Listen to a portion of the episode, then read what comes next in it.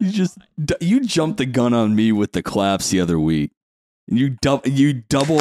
No, no, no. I won't even let that one slide. I, I can. You realize I have final godlike editing power over Just this. that you talk shit, you get clapped. you, you talk shit, you get clapped. That's Yeah. fair. But yeah, I, I this is gonna be so annoying. you're if you just, gonna edit. keep, yeah, you're just gonna keep doing it then. Uh huh. Fair enough. All right, can I get one more then when you pick?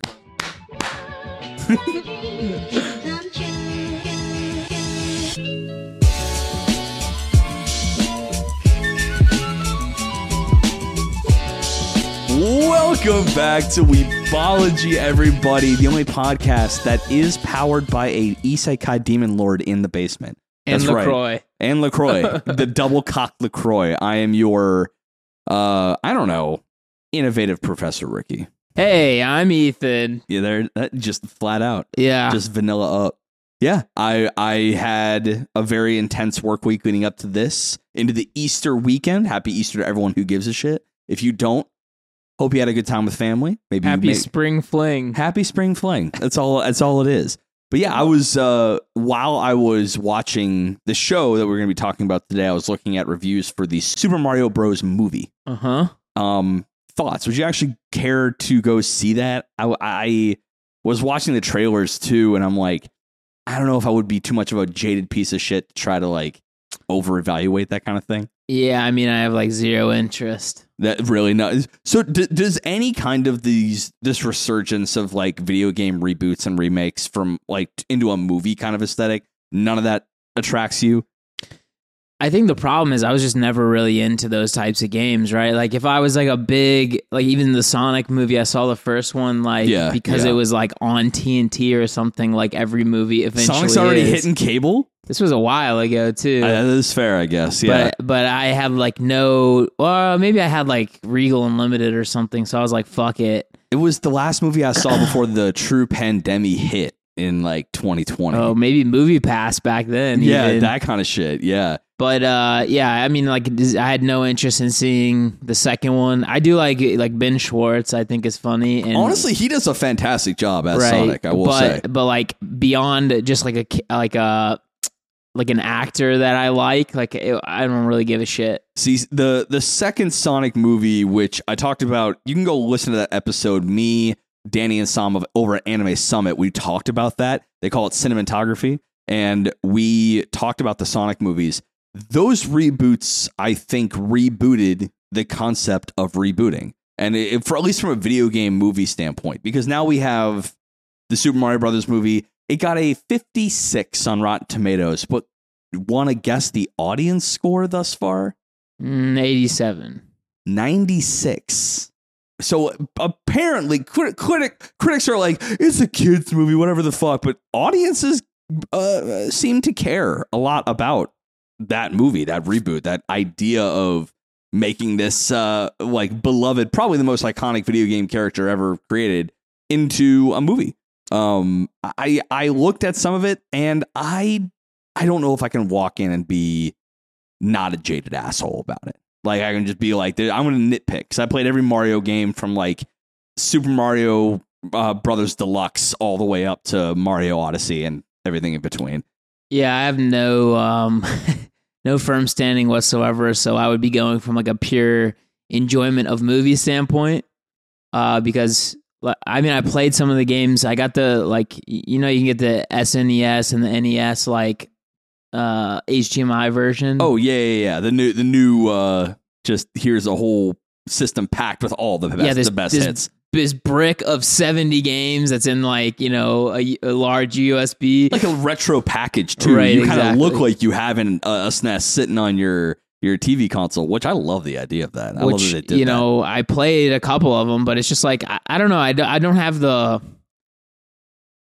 I, I realize this about myself versus like you. You play a lot of like single player games. Oh yeah, well, I'm in for the narrative, the story, the gameplay. I cannot fucking finish a game to save my life. Oh, you you know how I play. I don't finish them either. I will have game ADHD and I'll just bounce to another game Right. in the middle of a game. I'm like, fuck it, like, I want to go do this one now. But So- I'm just like uh like I could play like battle royales for like six months straight nonstop. I'd just be good to go. and like because every single game is different you know what i mean like something different happens every game like you could play it hours a day and not really have much issues but it's just like i don't know for me like getting to the point when you're like super strong i think one of the games i played the farthest i mean i've finished games before obviously but is like uh the infamous games when you like originally Infamous. got uh, Oh. like ps3 and 4 And Second Son, I think was one of the initial PS4 games.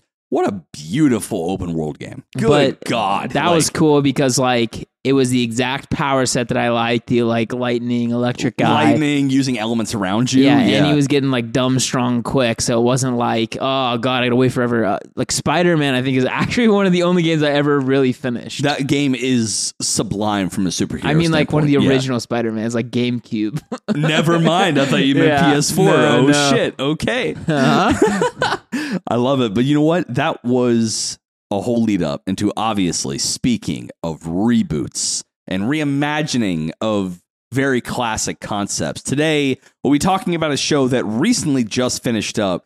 And it is been on people's minds not just because of the classic iconic narrative that it tries to retell, but the new flavor and paint that the studio that owned it uh, tried to impart on it. And I think the former has a bit of issues, but I think the the anime community is taking more issue with it because rose tinted glasses are involved. But the latter, the visuals, could be one of the greatest steps towards a new, not new.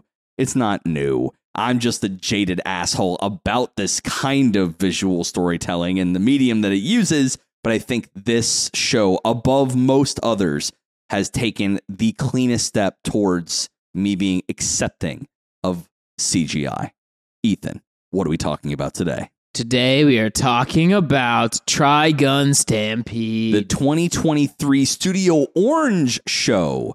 That if you do not recognize Studio Orange, you may from their honestly like groundbreaking work with Beastars, Land of the Illustrious, the, the the Rock Chicks, and various other uh, 3D and CGI centric shows. They're kind of like the, the the pioneers in this camp. I think Ufotable was one of the ones I think that incorporated CGI the cleanest into 2D and had a melding of the two. This is a studio that is hanging its hat on that saying CGI works. CGI as a concept as an entire uh, you know, front to back visual storytelling suite is the shit. I think that'd be a good name for a studio, actually. What? CGI works. CGI works. Okay. And and let's get that going. We already we It's have a little bit of a double entendre. isn't it though? Yeah, Yeah. we can we can get the the the demon lord powering the the lab to definitely power the the CGI rendering of Studio, that yeah, shit. of oh, easy, easy. So we I think it's important. We can we can probably brush this one real quick. The the visual storytelling, the the CGI. How did you feel about this take on CGI? It was entirely done in that way, apart from maybe a couple sequences that were more 2D for purpose driven effects. But how did you feel about the a 96% CGI show like this? Yeah, I feel very um kind of actually nostalgic back to like Disney early Disney movies, to be honest. The expressiveness they managed to capture. And even in the se- that's what caught the Disney twinge for me. Where like the way that these characters they would emote and they would move so fluidly, it it did feel like like prime Disney that we grew up with. Yeah, I was thinking like the uh the Atlantis movie, whatever the fuck that I was. was thinking I was thinking. Treasure Planet. See, I I think it's kind Is of like a that melding of both those art styles too, because like Vash had a similar like sort of vibe as both of the main characters of those. Like if you melded them together, it like it, it borrowed a lot of the visual and aesthetic cues from like that era of Disney when like their B sides were absolute clappers and just like i- you you would see the love that was poured into these movies because it was just the meticulousness of that 2D kind of visual storytelling. yeah, the meticularity, the meticulina- the meticulations meticulination. but yeah, yeah, honestly, I, I I was very I was blown away by the the way that CGI was incorporated here. I still think the one thing they need to get rid of onion slicing. I think that was maybe some of the worst visual elements where they tried too hard, and it, it's not them specifically. It's anyone that tries modern CGI in an anime format, it feels like that they like art like that's what onion slicing is. They artificially chop out um uh, frames from their rendering so it looks like 2D frames but it always feels like in it's it's in that uncanny valley. When they had those real dynamic camera shots or they're just letting them fully emote in full fps it looked fantastic. And i'm like yeah don't don't do the tricks to to fool me into thinking i'm watching 2d anymore just give me full cgi you're already that ahead of the curve like that's what studio orange's whole bread and butter is so Yeah, I wouldn't say there was too many like weird movements or anything that I noticed. I would say like Meryl when she was being like indignant, she would move her head like a lot. we talk about the whole like you're you're like uh it's like the rest frame cycles of like a video game character where well, there's kind of because like she was like arguing, but she would be, she would like kind of extend her neck forward like to to show projection. right right and you but- felt it was just more than natural It's it's what I think of when I see like a Disney princess being like pouty. uh oh actually what that's that's kind of tracked yeah Like that's like the exact movement that they used to show that in Disney movies too. So like to me this was like a really honestly very Disney centric feeling, but I also had like a little bit of like some some of the animated Star Wars stuff, like specifically the Rebels Oh, because that is yeah, very CGI yeah. CGI-ish. right And then even like some some like video game cutscene type shit. Um, it really felt like kind of an amalgamation of all previous CGI anime, like kind of related um, IPs, kind of thrown together and reskinned, and like uh, like a better looking, obviously, than all of those combined version. Um, and like overall, like I really didn't have any issues at all. I think I- liked what they did color wise. Like it was very much like a like you felt like you're in this like barren planet, almost Dune esque. I think they they they definitely, and I I think the uh, the main meat of this episode is definitely the discussion between what they decided to do with this IP in Stampede versus the original 26 episode run um of, the original anime. But I feel as though one of the things they did was they definitely punched up the color palette of all of the characters in contrast to they already and they did a good job with the bleak sandy background of the planet where I, I feel as though that everything in the original anime i don't know if it was an artifact of the the technology at that time or it was a design choice but everything felt like it had that grungy kind of crusty layer of sand over it even the even the most striking of like vash uh, like uh, vash's coat like his red coat and it, it still felt like it was you know dusted over by the planet itself. Whereas in Stampede, all the characters of note, even uh, De Niro, he even had like a like a, and he was in browns mostly, but he popped compared to the backgrounds, which I think that felt like a proper design choice. Where maybe the original had an element of the technology of the cell shading and and the 2D elements at the time. I don't know. I, I Well, so I'm wondering if that's not because this is sort of like a early version of what that is supposed to be, right? Like so. So right. we've been talking about this because it's not it, it's not really clear whether this is supposed to be a prequel or if this is just a reimagining of the original kind of storyline closer to the manga, which a lot of people online seem to think it is.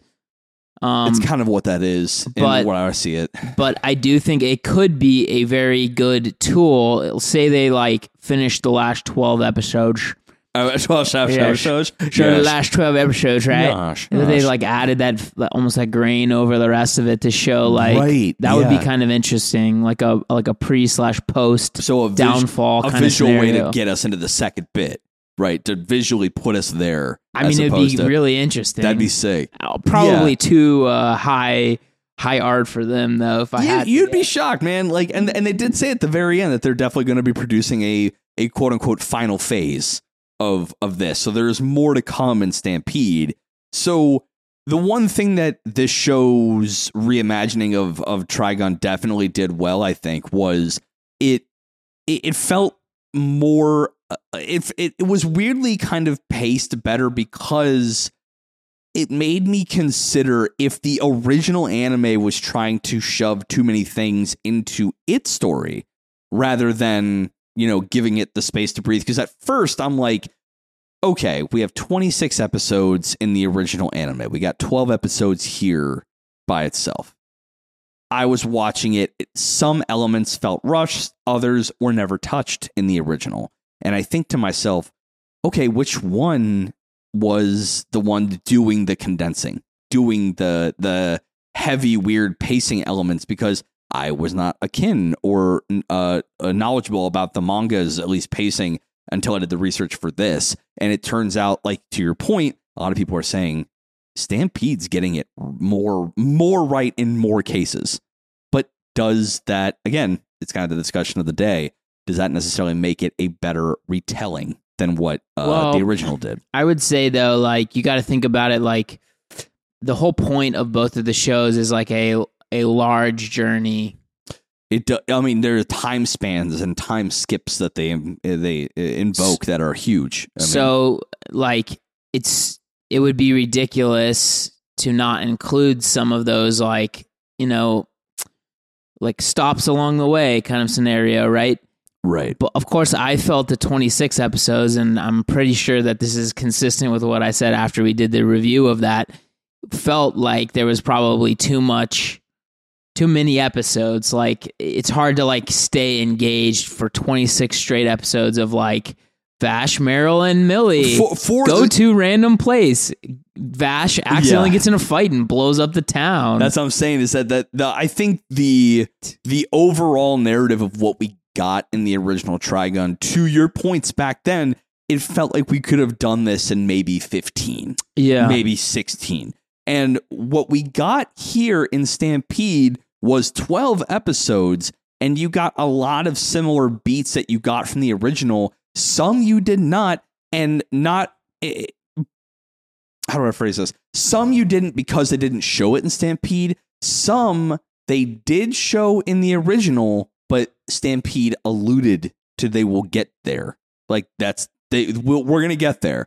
And I I think when we kind of do a soft, real high level breakdown of like the the overall story of this, then you'll kind of see maybe where we're coming from on that. Only those that are fans of Trigun the original will probably understand this kind of thing. But if you've never seen any Trigun shit at all, I'm I'm kind of weirdly on the fence thinking that maybe you should start with Stampede. Maybe you should give Stampede your first and then go to the OG Trigun. Really give it and Trigun the original is worth all the celebration. It's a fucking masterpiece. I love the way they did it. But I'm now think curious. I agree with you. I'm now curious though. Would you, as someone like, I want to learn about Trigun as a story, a world, how would you deliver that to them? I'm starting to think maybe. Well, I certainly would show them the most recent version. Uh, fair enough. Okay. I think as as we go farther and farther into the future here, it's going to be harder and harder to get people to watch stuff from the like late '90s of anime. I think. That is a bummer to be sure. Because I think going back to our last week's episode, like Akira, I think will always be a mainstay just because of the like place it holds. the ubiquity it has in the space, you can't but I do think it's it. going to Yeah. get difficult to start showing people like early One Piece, for instance, is going to be I'm hard. going right through it again right now. Like, and yeah. you know, Trigun is going to be tough, like original Trigun, like stuff like that, where it's like it doesn't like it. It's nostalgia looking good, but it's not good looking good. Right. It's like imagine remember the, It's, the it's early days. 90s good. It's 90s good. And uh, but honestly though, like I watch some of early One Piece now and I watch and you know, like, we watch Trigun. Shit, I'm thinking back to uh, GTO, like Great Teacher Great Teacher Onizuka, and I'm thinking like it's I think that aesthetic is still good and relevant in 2023 in the same way that watching for me like a Beastars or a Trigun Stampede for a guy who loves 2D is refreshing because it's different, but it's quality. I think the problem is going to be that yes, the aesthetic is like vaporwave, like it's it's, it fits yeah, still with like Gen Zers. The problem is the art is bad. Like original One Piece looks like dog shit, and everyone can agree with that. Like the art is just ugly. It's Versus like now One Piece art, like Everybody is Oh, I've seen you know visuals for really it. Fucking sharp lines. They all look sick. It's sort of like Dragon Ball. It was like the the bubbly art version, right? right, Like right. obviously his hair was still spiky, but like his his eyeballs were big and like bubbly. His cheeks were like outside of his face somehow, like Mickey Mouse. And then like you go to like Z and later, and dude's you know chiseled out of his freaking gourd. Actually, early Dragon Ball Z. Early like Raditz era Yeah. kind of shit. Yeah, yeah, yeah. He's kind of like a bubbly. He honestly looked like he was like uh He's on trend or some shit. He's just like f- cloudy. Yeah, he was he's cloudy. He was puffy. fl- he was a He's puffy fucking dude. puffy. Man, He's you're on defi- gear. You're absolutely geared. You're on a gear cycle Yeah. right now, and you're definitely fluffy. Those delts do not happen naturally, my guy. but the Well, cut is gonna be vicious. the cut. The cut's gonna be crazy. I'm a- Absolutely devious. I'm an, I'm an alien, by the way. I don't give a fuck. Who do you Yeah. buy your HGH from? 100%. Tell me out. Yeah, where do you get that from? Why from? is your neck so fucking wow. dude? do you even have cheekbones? It's just eaten by your traps. It's weird, dude. It's weird. all in all, that is a debate. I think.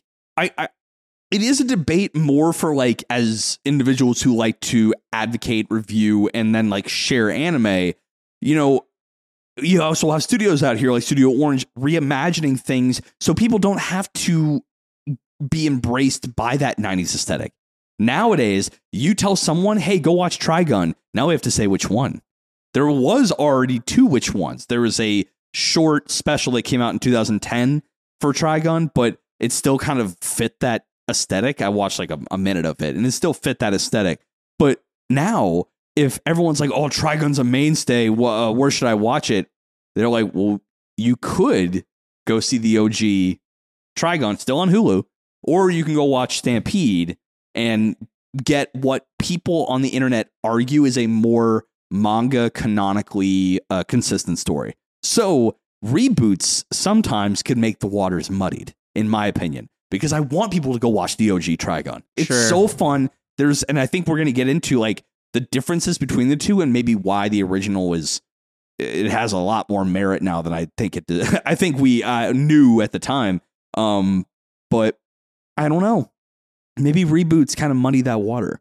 Like maybe it's a little bit like you can't tell someone to go watch a 90s version of a show when Well, th- this exists, you know? I, I think the good news is it's not telling the same story. that is a very good news. This is not a shot for shot. Yeah. Right. Fair in enough. fact, nothing that happened in this piece was shown in the original. So it's like Were kind there, of okay. Were there not certain beats? Like, wasn't Wolfwood's, uh, Wolfwood's introduction kind of similar in that way? But I, I, I mean, like backstories of characters are going to stay the same. That is true. That's that's fair. So I, that's what I'm thinking. I, I'm the, maybe the original kind of shoved more things into a tighter timeline than we realized because we're like, this could have been 16, but could it have?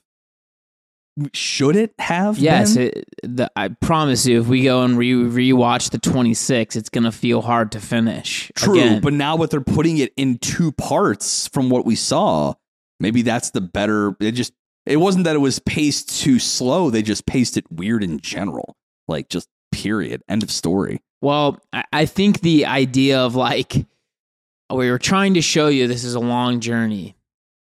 So we're going to split it up into like 18 episodes of the journey Sure. is a sure. very, very serious double edged sword.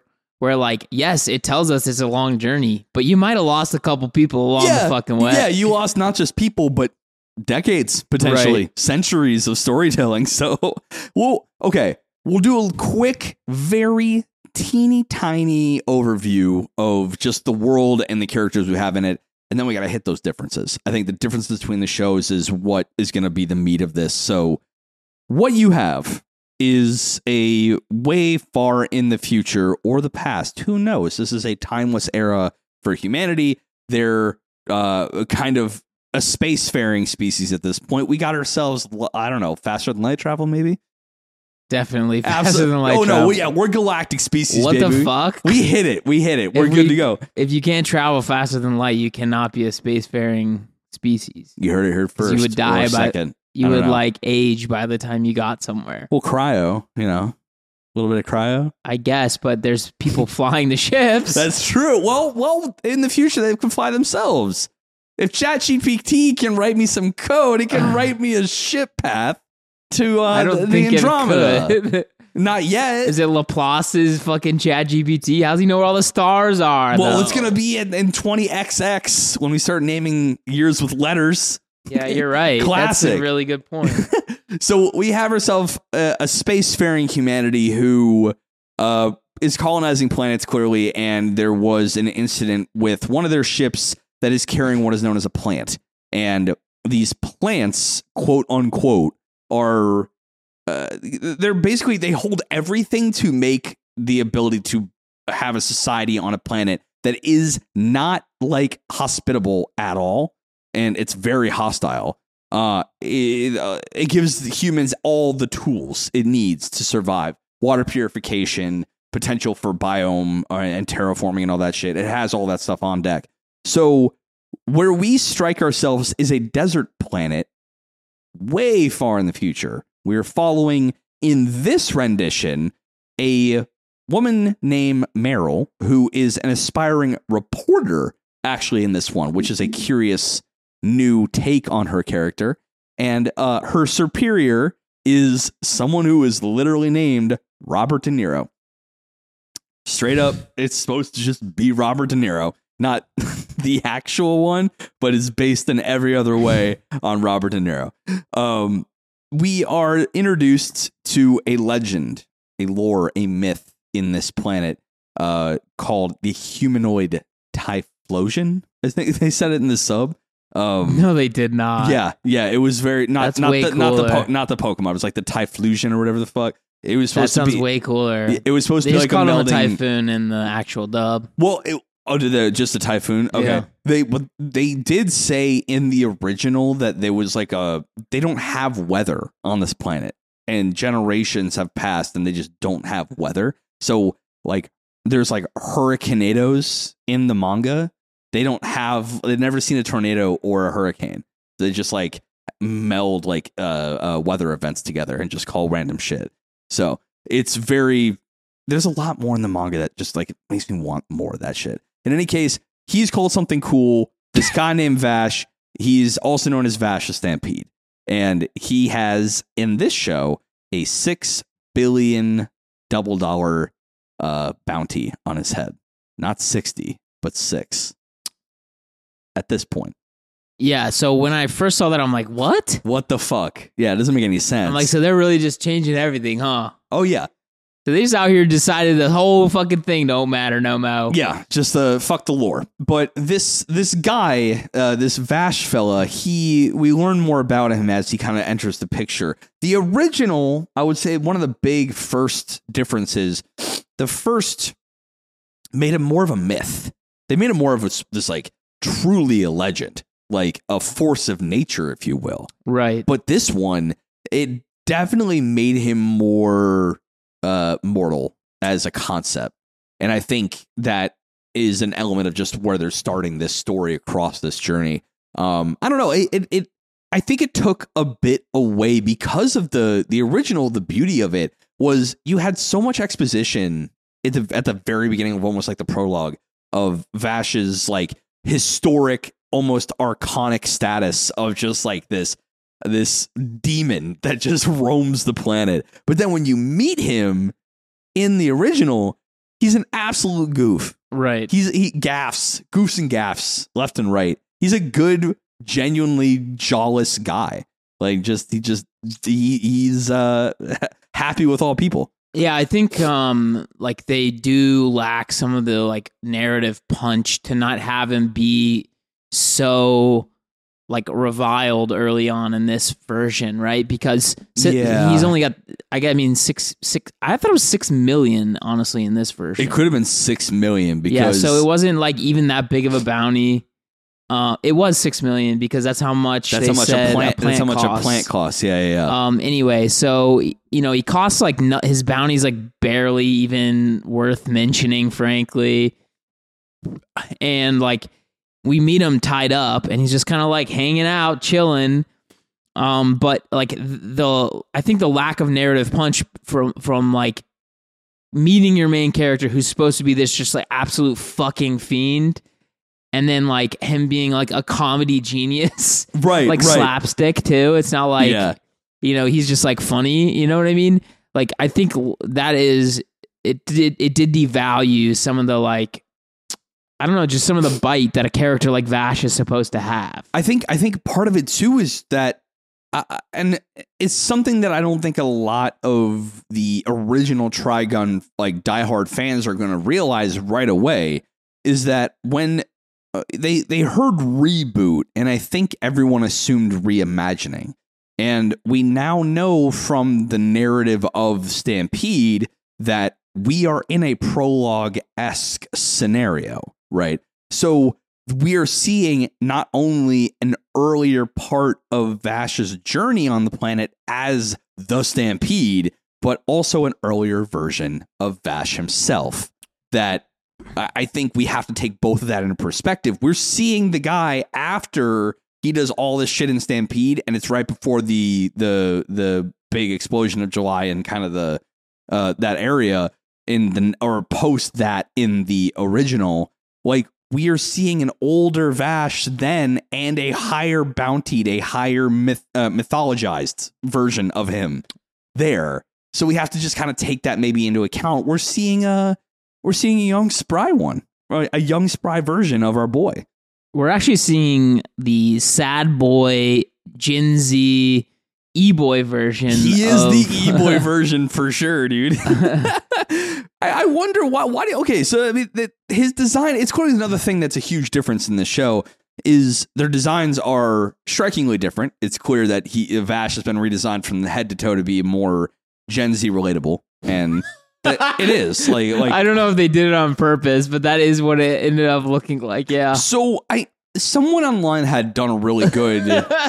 no, no, you're right. Like they said, like to their credit, the OG version of Vash, like it so was of the time. Like that hairdo, the heavy steampunk elements. Yeah. It was so of that era that it worked then. They softened up and brightened up the design from literally his hair down to his down to his shoes.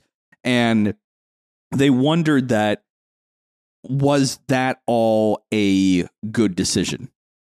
I think maybe some of that, the brightening of the colors, the softening of some of the edges, was a good choice. I think the removal of the cyberpunk elements, making his like coat way less like kind of steampunky and his shoes way less steampunky for a more softer uh, uh, fashion design. I think that was a that was a big detriment, and even his arm, like it was way too glassy, glossy, almost like higher sci-fi than the steampunk that we came to new in the '90s. Isn't that supposed to be the aesthetic no matter when you did? I think the, the major problem here is like this is pre his like essentially downfall, right? Yeah, So like anything that we see in this specific entry into this IP, I think you have to take some of that with grains of salt because like at the very very end you see him and his hair is like long as fuck. So That's- like that's a fair shake. I have a Okay. feeling like this if they show us the next 12, he's about to get his like fucking serious do on. the iconics. He's gonna go full, a little more uh, rough around the edges. Literally, so his jacket yeah. got fucked up in this part. So I I'm think thinking he has to get another jacket. It's thi- so I, I really think the way they ended St- uh, Stampede is phenomenal because it leads every single element of the original Trigun show Available. It's available there. Yeah, the It- entire spread of everything we were missing is there. So aesthetically. I don't think it did a good job of like being able to carry the characters through because he met them just way too fucking early. yeah, that's fair. And and again, this makes me. There's another piece of evidence.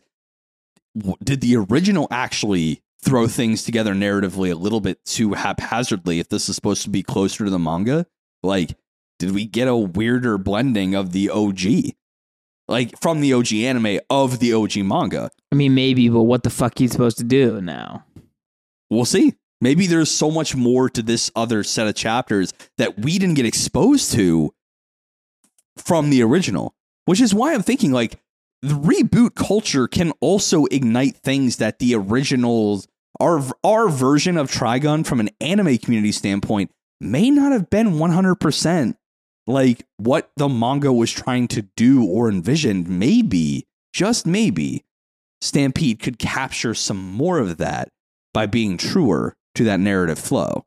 And I'm here for it, but I, I don't. I, it's another question of like everyone who's shitting it online. Like maybe let's do some research on the manga. Let's see if we're actually getting a better take than we got from the original anime. Who knows? Hmm.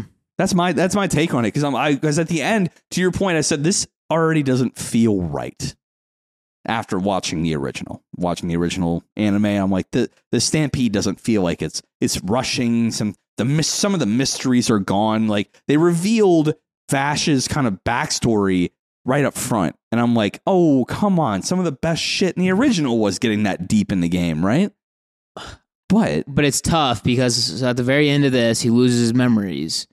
So if you think about starting a show, then obviously the character is also doesn't really know what the fuck's going on. So you're able to like narratively drip answers. right, so I'm I'm curious now. so it's gonna be weird if they Right. start off and he doesn't know what the fuck's going on, but, but we, do. do. we do yeah right that's the exact thing that made it kind of a uh, a humanizing experience at the beginning of the original anime you knew as much as vash did Right. but and he's like, I don't know why everyone thinks I blew up July. i didn't do any of that shit i Yeah. just didn't do it but at the end of stampede we saw him do it like it's just what that is so it's it's amazing that we're now going to go into the final phase of stampede with narrative what i think it's um there's a name for it. It's like um, dramatic irony when the audience knows more than your main character or the perspective does.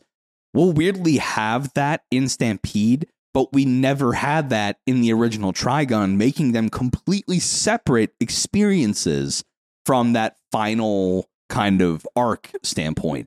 So, does it necessarily make for a better reboot if it if it reframes the way the audience operates with the show? I think in Trigun's example, maybe not. I, can I can see that like being in the mystery with Vash post losing his memories, but like us and him not knowing that his memories were lost, we could learn with a character. I I value that in a narrative because it's fun. Um and it, it, it makes for really good storytelling. We're now going to be in the know more than he is. Is that going to change Trigun's uh, potency on an audience?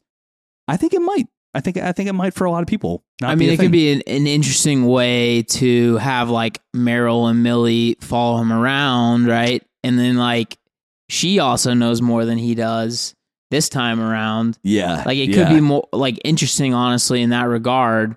We'll just have to see how that all shakes out. sure. Um, so we're like 38 minutes in. I want to talk a little bit about like sort of the differences between the two.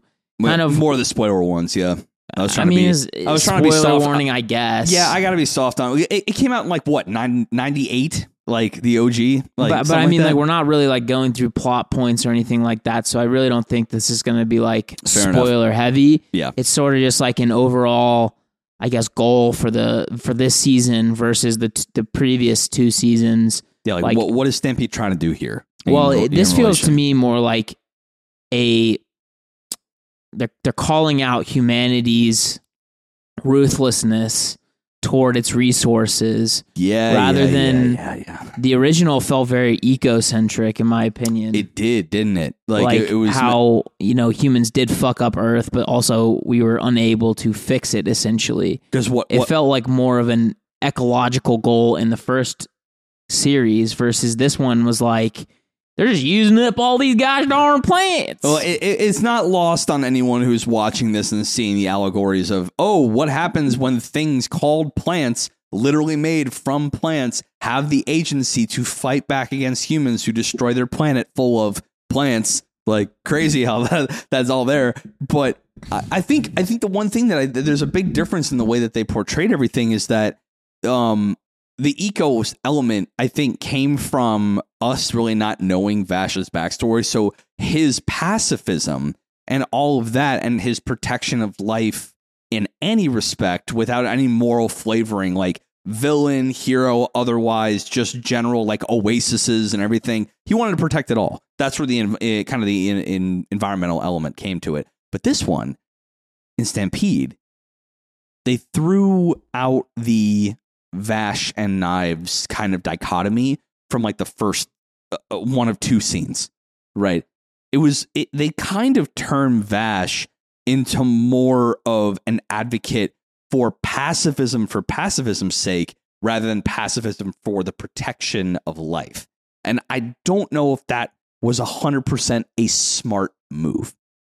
I, I, I don't know because I kind of viewed it like he was really was just trying to show or, or like essentially unconditional faith in humanity, regardless of whether they've showed any type of, I guess, willingness to sh- reciprocate. Essentially, like that was like obviously the big crux here. Oh, it is. Knives kept It telling is. them they It keep is. fucking shooting you, they keep hating you, but you still like always go back and love them.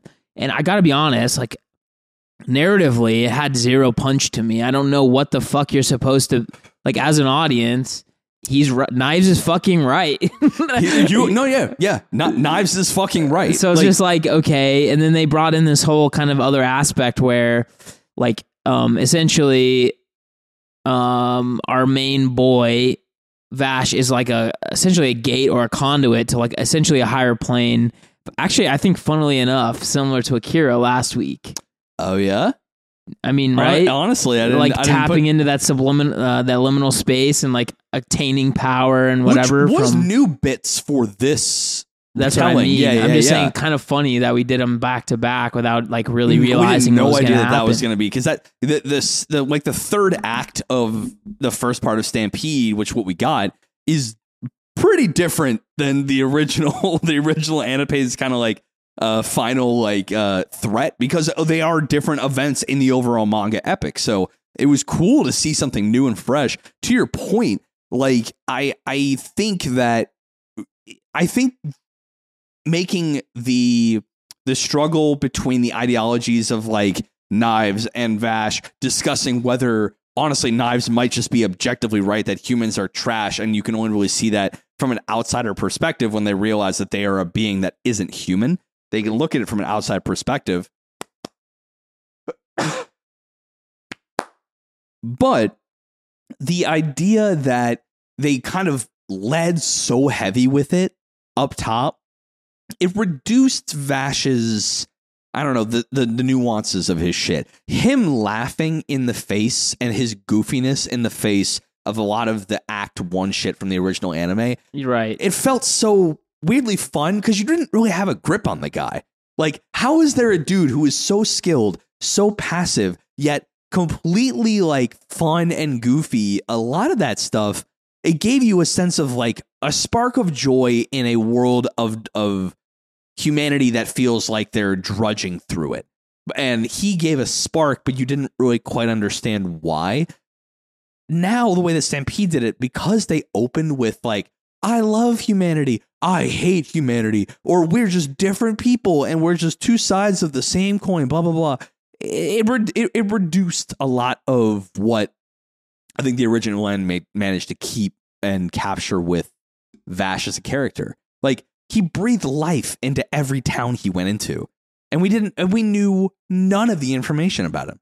So how did they manage to capture that much like situational magic with a character like Vash without any of the narrative b- meat? And it was because they didn't give it to us.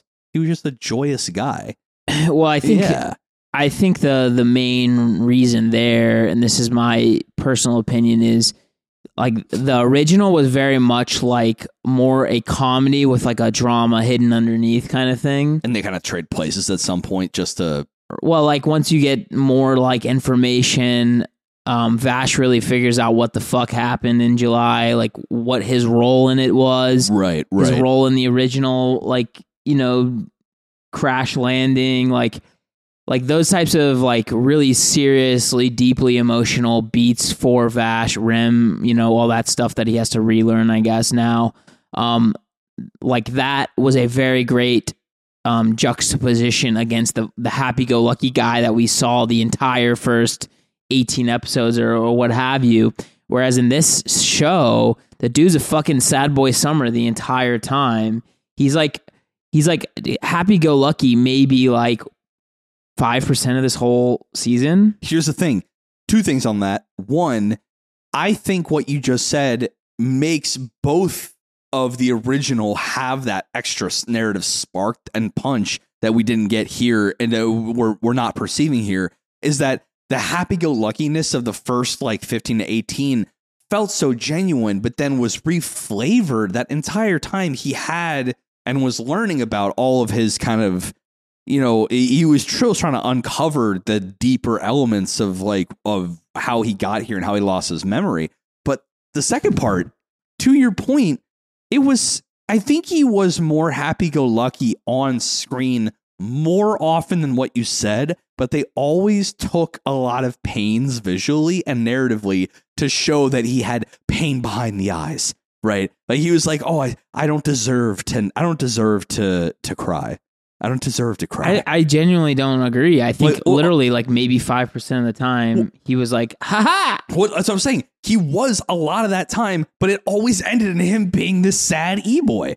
It always was like, so if you go back, you'd be like, oh, that's actually a scene that if you were to cut it off here, yeah, he's happy go lucky. But it always ended with him in a fucking field and like, why are you still smiling after all of that? I don't deserve to cry. Uh. And it just flavors all of the happy go lucky bullshit of him just being kind of like a, a closet, like uh, angry tween kind of energy. Right. And I don't like like I don't think that worked for a character like Vash because he's supposed to be a misunderstood, yes, but spark of joy when you actually got to know the real him. I think they had it flipped in, in Stampede a bit, where he was he was a a mis- damper.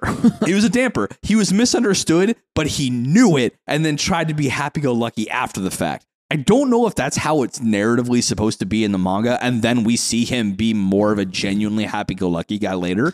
But I'm not sure, man, because like there was even situations where he like wouldn't eat for fucking six days. yeah, what the fuck? Like, And what? It's like Jesus Christ, dude. Buddy, have some bread, Did dude. daddy yell at you or something? Did you get grounded again? Mama Rosa said, "Get out of here! You're so mean. Even though we tried to kill you like two seconds ago." This is the third time you took my 3DS, and it makes me really upset. 'cause I want to play Majora again. God damn it! And he just gets upset and goes to his room.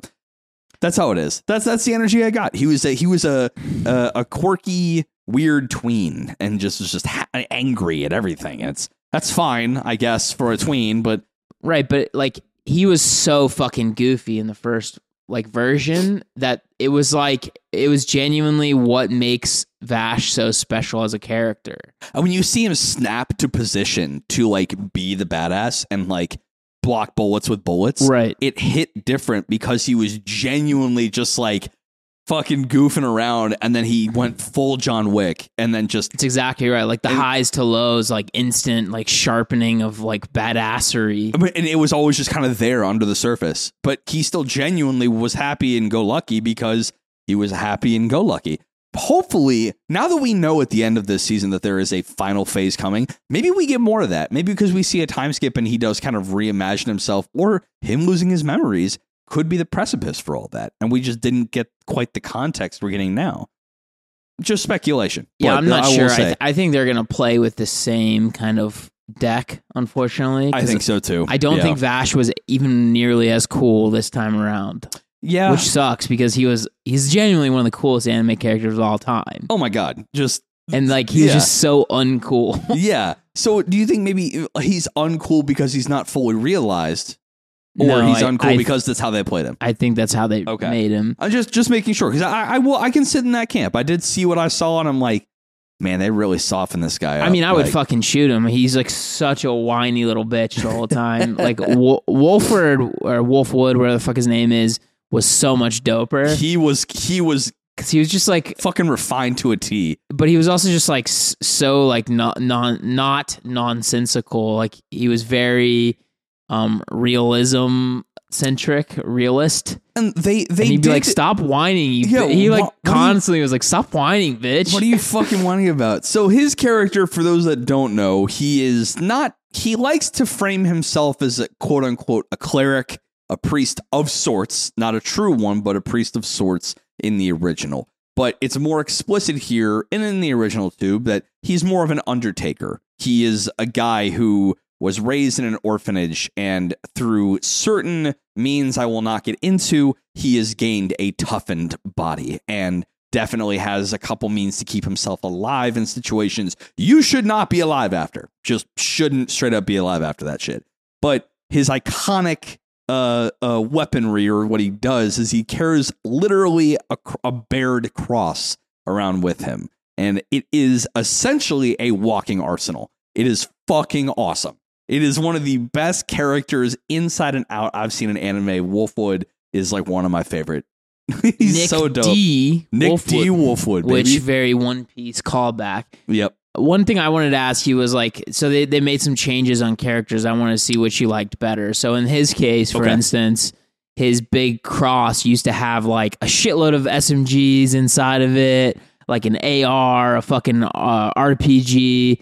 And this time, it seems like it's like always a machine gun until he until he like drinks some weird power potion or whatever, and then it's like a fucking laser beam, It's a goddamn laser An beam. absolute rail gun. So I, I did miss the because I think the element of the original is that each leg or arm of the cross had its own versatility. Yeah, which was sick. which was sick. You did not have that here, and that's Right. that's a little disappointing. But I think from a one of the big character narrative stuff is that his he he didn't he didn't originate in the orphanage or didn't own it or something because I know he was actually fully adopted by a, another priest. I don't think that was how it was portrayed here. I think he was just always at the orphanage with uh that other character, the assa- Lizio, uh, Livio, Livio, Livio, the assassin. Um, the basically instead of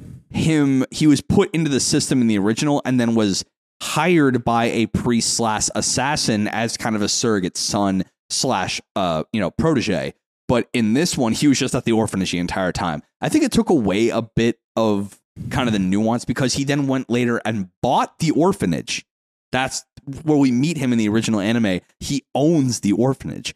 So I I love that he kind of had this entire back arc and his current Well, situation. maybe that's what he's going to do right now is buy this some bitch. And that's the thing. I fucking re- okay. I, I just the, the show got redeemed so many points for me, setting up everything to be like, oh, you thought this was a the reboot of what you already seen? Nah, fam. This is a reboot of maybe like forty percent of what you already seen. right. Yeah, and you're gonna get the rest of the good shit at uh, post July. Anyway, what is your opinion? Did you like the original cross and all its all its quirks, or the one that he's got now better? OG. OG. Me too. Yeah, I I just OG. thought it was like when he like first rips that bitch out.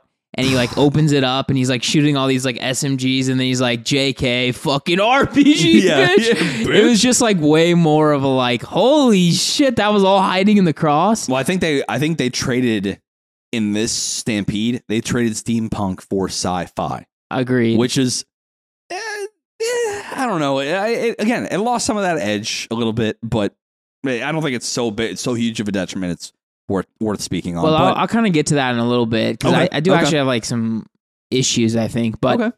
what about uh, Meryl and Roberto versus Meryl and Millie? And then obviously, instead of being uh, insurance adjusters, they are now reporters. so one of those things. Now that we have finished, I think the Millie Meryl thing makes complete fucking sense why they didn't do it.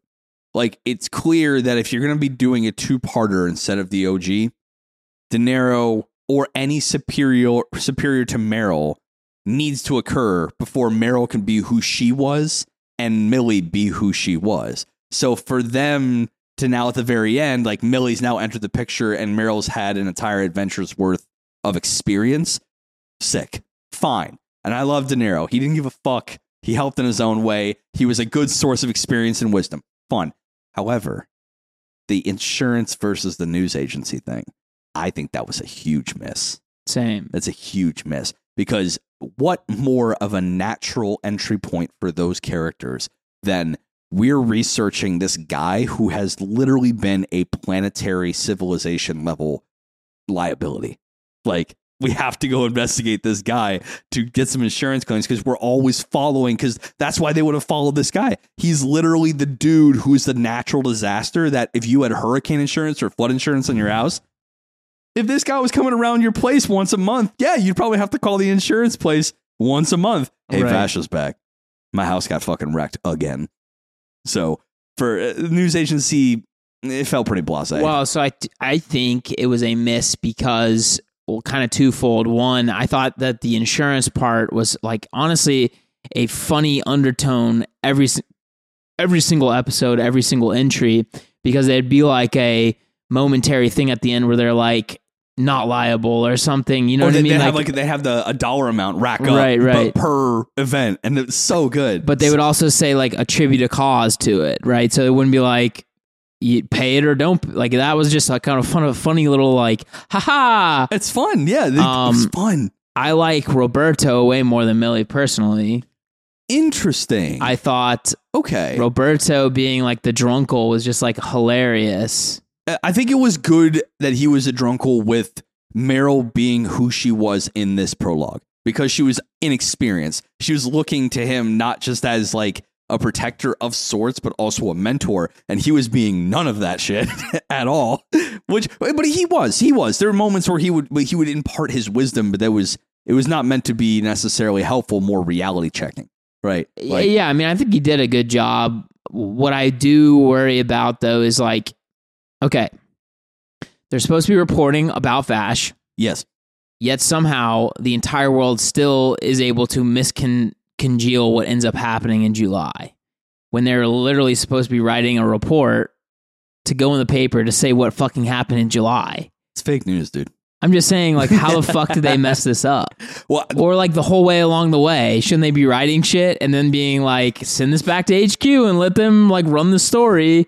Right. And I I don't think if you were to then make Meryl and Millie go and like maybe they switch jobs to go work for the insurance. But Like, like, why not just pull that through the whole- like that through line through and just make her now be a senior insurance adjuster and Millie's right, with her. Now. Right. That's all they had to do. I think that they they them they fumbled the bag. they fumbled the bag hard because it was up to you to disseminate the information that like this is what went down in July. exactly right. And you absolutely couldn't pull that off. Your one job as a reporter is to report shit. And you couldn't report on the mm. on the biggest event that happened on the planet, Like possibly ever. since people landed there.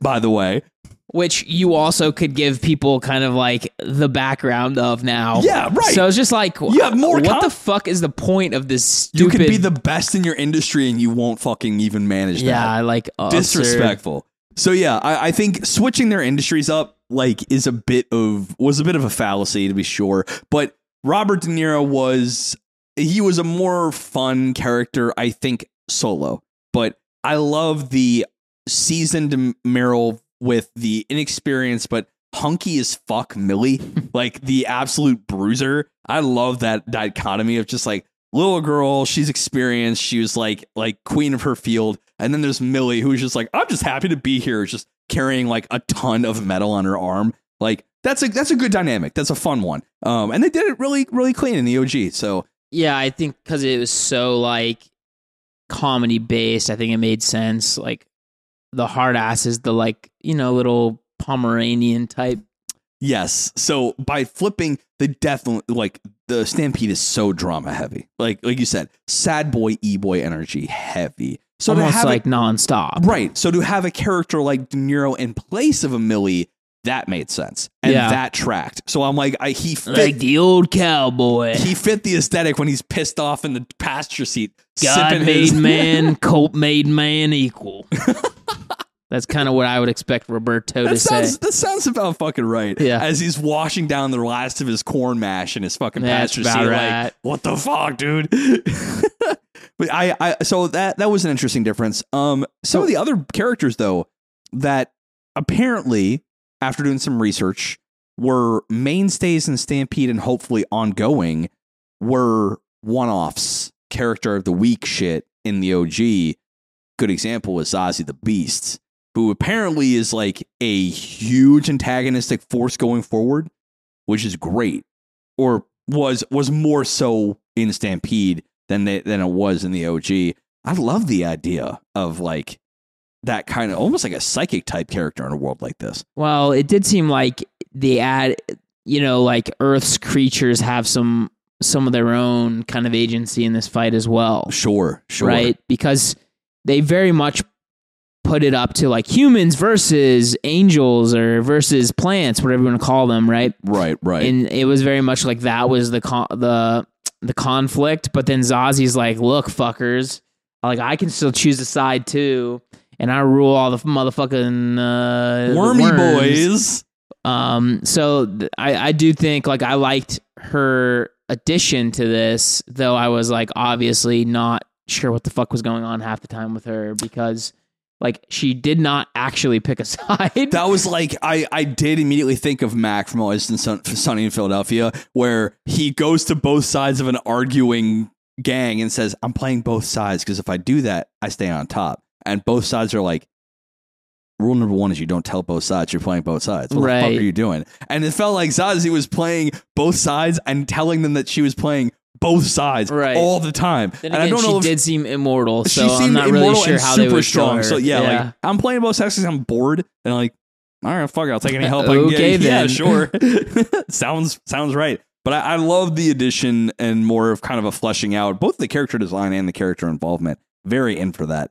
Um, other other than that, I think I'm trying to think of the the key differences. Millions Knives is still, I, I think, was played pretty the same in terms of ideology. Was kind of locked in for both. I, I don't know necessarily how I feel about him as like an antagonistic villain. While we've talked about, yeah, he's probably right in his philosophical sitting.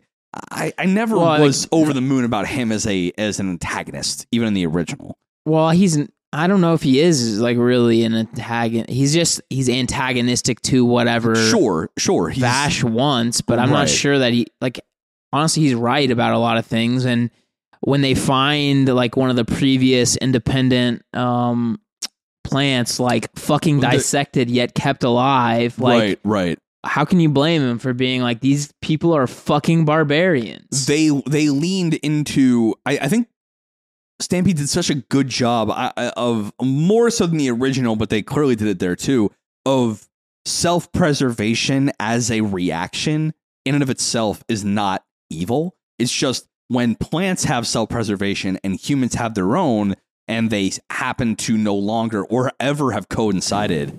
When one side finally has the agency to like fuck you for trying to dissect my brethren and keep them alive, what the fuck? Are, what, what do you think I'm gonna do? You think I'm gonna just sit here and just watch that shit? So that that at least or like kill thousands of them yeah, to like, fuck perform another experiment and get that energy, baby. That like I don't energy. blame him one bit for being fucking sore about it. Oh, and of course, I think yeah. he he was correct in a lot of ways. Like it'd probably be better off just to wipe this fucking planet Yeah. and move on. Because if they, if if I didn't do that, they'd wipe my kind out. At least the the ones they brought here, or they'll per, even worse perpetuate my brethren's suffering by just keep regrowing more and more.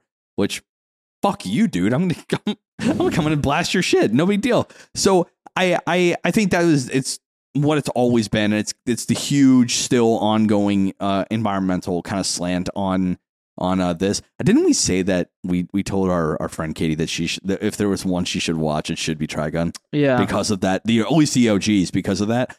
Do do you feel that the environmental elements were still in full stride in in Stampede, or do you No. think they kind of just okay they pulled away? You think? yeah, I mean that's I think it's still there. I don't, Like, I don't really think so. really. well, they it, they, They, barely like they talked about plants providing everything, and then they didn't like really worry about the rest of like terraforming and stuff like that, which was a big point. Remember, there was an entire farm at one at That's one right. for like yeah. a couple episodes. Yeah, that was like the one of the first mini arcs. Yeah, right with like with like water and like a whole like area that was planted and stuff like that there was a lot more stuff about like uh, windmills there was a lot of stuff about like you know taking advantage of what they do have and, and instead this time like these fucking like outer you know worldly things are just providing everything I, I that's a that's a fair shake because I do feel like that the moment they get into that what could have been like the OG environmentalist path, and then just goes back to the But di- just blow up her fucking place. It was Yeah. like the they had the like uh, flowers that she showed them. Yeah. Ludia or whatever Yeah. the fuck her name was. it goes back to the argument and the effects of the That's and gonna take too long. Yeah, yeah, back and forth between Vash and Knives. Like they it's so centered on their conflict. And everyone, Ludia, everyone else is a byproduct of their conflict. And it's just like, oh, I remember what he said, or I'm I'm more down with what Lord Knives said. Like all other characters that seem to have any sense of agency in the OG, just they all fall back on either Vash being the inspiration or Knives. And it just never goes further than that, like not about the planet like the original one did, or its people, or this, or that. It's all Vash, it's all Knives. And simplistic, sure, hopefully that they're the second part, the final phase, so to speak, can at least kind of capture some of that old uh, some of that old magic. I think it can. I think it ha- like we, we talked about. It has all the pieces available. It's got all the goods. It's all right there. Yeah, I, mean, it's going to be interesting to see how they play the like characters that already know Vash. Presumably, are going to have to re-meet him. True. And, and then a true. lot of, uh, honestly, a lot of the villains from the original show they've already fucking used. So it's like, right. I mean, are they only going to use like the half of them that they haven't seen so far? Which I think would be fine. That'd be sick. I think there's some that they didn't use yet. Uh, I Right. think, I think it'd be, and some of those are actually the coolest ones. Um, well, honestly, a lot of the original show was like a team of assassins were coming to kill them. That was which it, was like the main, I think, cool part of the whole first. and I don't think they used. They used some. They used fucking SMG guy. yeah, SMG guy. They used mine guy. They used mine Guy. I think that's about it. As I'm saying, there's like four others. Right. Yeah. So uh, they, they, like I said, they have all the pieces available to do they everything used they, the couldn't. They used. Oh, they did. That, they used the Nebraska's way Garbo early. Yeah, and, And made him on really the same side. small. On the Oh, same side too. Wasn't the oh, original like Golfwall or whatever that guy guy's Yeah. name was? Wasn't he supposed to be like thirty feet tall? Yeah, he was supposed to be massive. Uh, that was whatever. It's fine. Joseph. Joseph. That's right. It's supposed to be Joseph, I think, but the worst spelling ever. And so, Yeah. But uh, any final thoughts? I, I think we kind of really kind of showed the differences, but Yeah, I do actually want to quickly say I, when I first watched this, I didn't realize how much like shit they ripped off from like other um sci-fi related stuff. how do you figure? Like the sand steamer is like almost identical to like the thing from Star Wars with the Ewok or not Ewoks, the like fucking what are those little things called? oh, like the little yeah, like the sand druid people. Or Yeah, I don't know what the fuck they're I don't know called. what they're called either. I- and I, I, I know probably, their names, I just can't should remember it. know this. I should know this, but Um, but anyway, it's like identical looking to that. This the fucking worm thing is like such a heavy like Sarlacc in Star Wars. Um, the Shai Hulud in fucking Shy Dune. Hulud. I hadn't thought about them in a while. I mean that, that's like the whole point of Dune, right? Right, right. Um, but it was very much like that was just essentially ripped directly from Dune because it even looked the same way. Like when you open when its mouth opened and they all went inside. Oh yeah, it was like identical was- shit. And I think that's what it is. Is that that was probably written and even the OG at a time when anime was uh, lacked ubiquity, where it was like them borrowing it and bringing it into that little corner of the the media world. No one was going to give a shit. But then again, we say that, but like Spielberg, Lucas, they all looked at Akira and was just like, "Holy shit, this is insane!"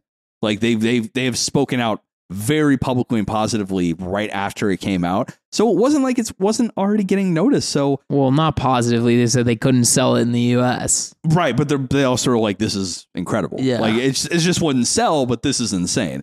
But to your point, yeah, maybe there was a little bit of uh uh you know sticky fingers with that kind of concept. yeah, I mean they ganked for a the- lot. They, they had ganked it. like, I think, I mean, obviously, like the earliest like electric cars and stuff like that are back from like the twenties. I think actually. Honestly, yeah. Um, I think it was at the World Fair in like 1919 or some shit in I to go to Chicago. what I want to go to a World Fair, man.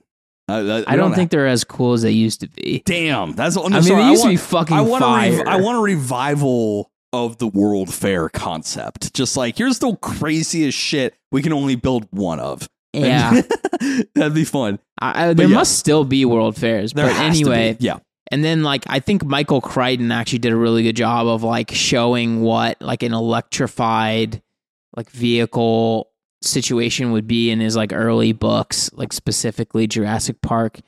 And then and then like this happened not too far after that.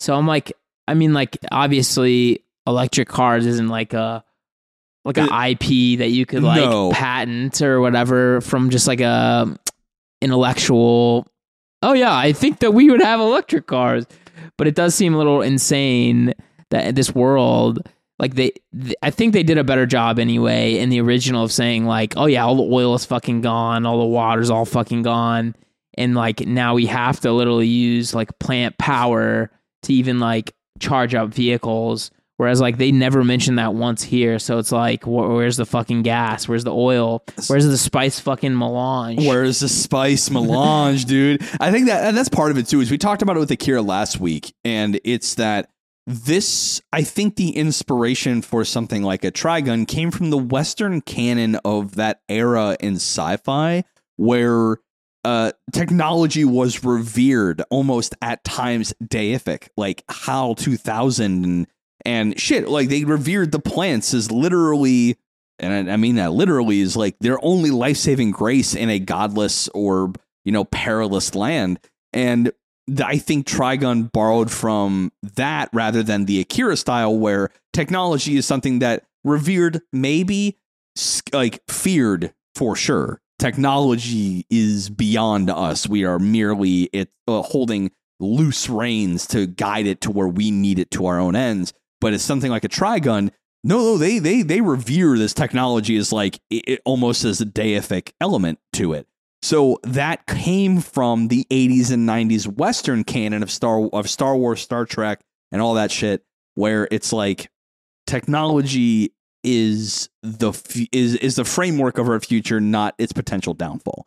And I I you can see it in in in stuff like Trigun, which is really interesting. Um, and, but it didn't necessarily completely forget its Japanese roots with technology. I mean, some of that technological stuff and the warnings therein, the way we treated plants, the way that plants use technology to get back at us, it it, it was still there. So I I think that's where this may differ from an Akira is that the, the technology and the sci-fi elements here have more of a reverence for its uh for its characters therein. So well i think you're right definitely less cyberpunk it's, I wish it was more. Like Yeah, that was what was the most fun shit or of a Trigun. steampunk i guess I yeah, mean. steampunk. Well, yeah, you know what? Fucking cyberpunk. You know what? You know what?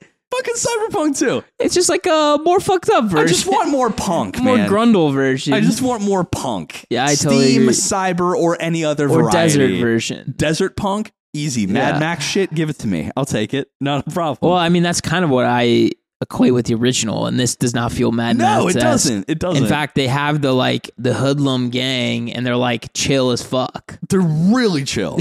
like, I would- absurdly I chill would go hang with them maybe for a single drink until shit got weird and I'd leave. But they let me go. That's that's how those gangs work. anyway so i'm gonna rate this probably I'm gonna hold him. I'm gonna hold the score I have in my hand.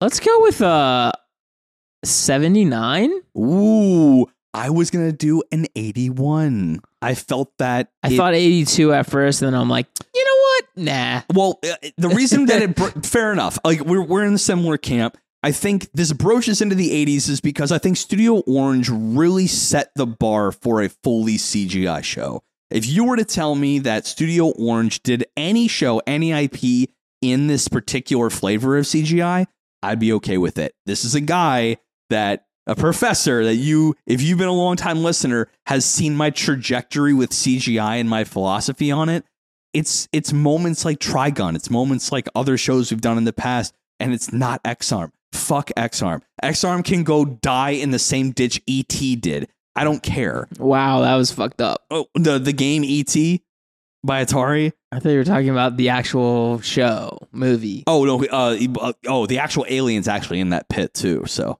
Okay. just at the bottom, under the games. So like really, that's how Area Fifty One hides that shit. et phone home the ET phone uh, GameStop and pull all its games and put it in the ditch. But no, this this show has set a new benchmark for what I think CGI anime can be. and it is another slow nail in the coffin to my old negative I mean, perceptions of CGI. I like think like visually, it's about as good as you can get from a full CGI. I don't I like maybe It's- it's the masterclass. ninety five out of hundred as far as like visuals. Like, Yeah, there was like- nothing that was like utterly di- garbage, disgusting, ugly. no, no, I was just a little annoyed by some of the like yeah. emote, like it was like oh, aggressively too much. Is CGI still a bit in the uncanny valley? Sure. But is it made quite a considerable climb up the cliff to being full canny again? Yeah, it really has. And it took Studio Orange doing shit like Beastars both seasons, learning a lot of Beastars was a light year leap. This could be, I wouldn't call it the same level of leap, but it is a substantial uptick from what we saw in Be- Beastars season one, and that already looks like fantastic. So we are getting to the point where there is not a person that can say CGI anime looks gross because it doesn't. It looks really good with the right talent and the right cash and the right all the all the other shit. But um, that's why it's in the 81 for me. It looks that good being in a medium that is not my favorite. So, other than that, here's the part two. Hopefully, it gives us all the shit that we're that we're looking for. Honestly, Yeah, yeah, and I think that might do it. That does us. do it. That does. Maybe we'll do it. Catch you later. Catch you later. Yes, if you want to talk to us about Trigun Stampede versus the OG Trigun in the Discord, one dollar and up, patreon.com slash weebology with all the past guests and the lovely Patreon folk. If you want to uh, contact us anywhere, you're already on the platform. Everything is in the description below with all of our socials and places you can contact us. You can just do two clicks. Go one left or right. I don't know what platform you're on, but then go down and you're going to find hundreds, and I mean hundreds of hours of episodes of stuff we talked about, classics, currents, and in betweens. And if you would like to like, comment, subscribe anywhere you do those things, do those things wherever you do those things. Easy. I couldn't. I couldn't have been more clear. Couldn't have been more specific. You know. Yeah, I'm really thi- waning here. We're gonna really oh, You're- oh, you're- wrap this you're- fuck up. Okay, fine. Until Ethan and I recharge Thank both you. the batteries, I'm Ricky, And I'm Ethan. and this is Weebology. links are in the description. Deuces. Deuces. You're really powering down, shutting down, rebooting, rebooting.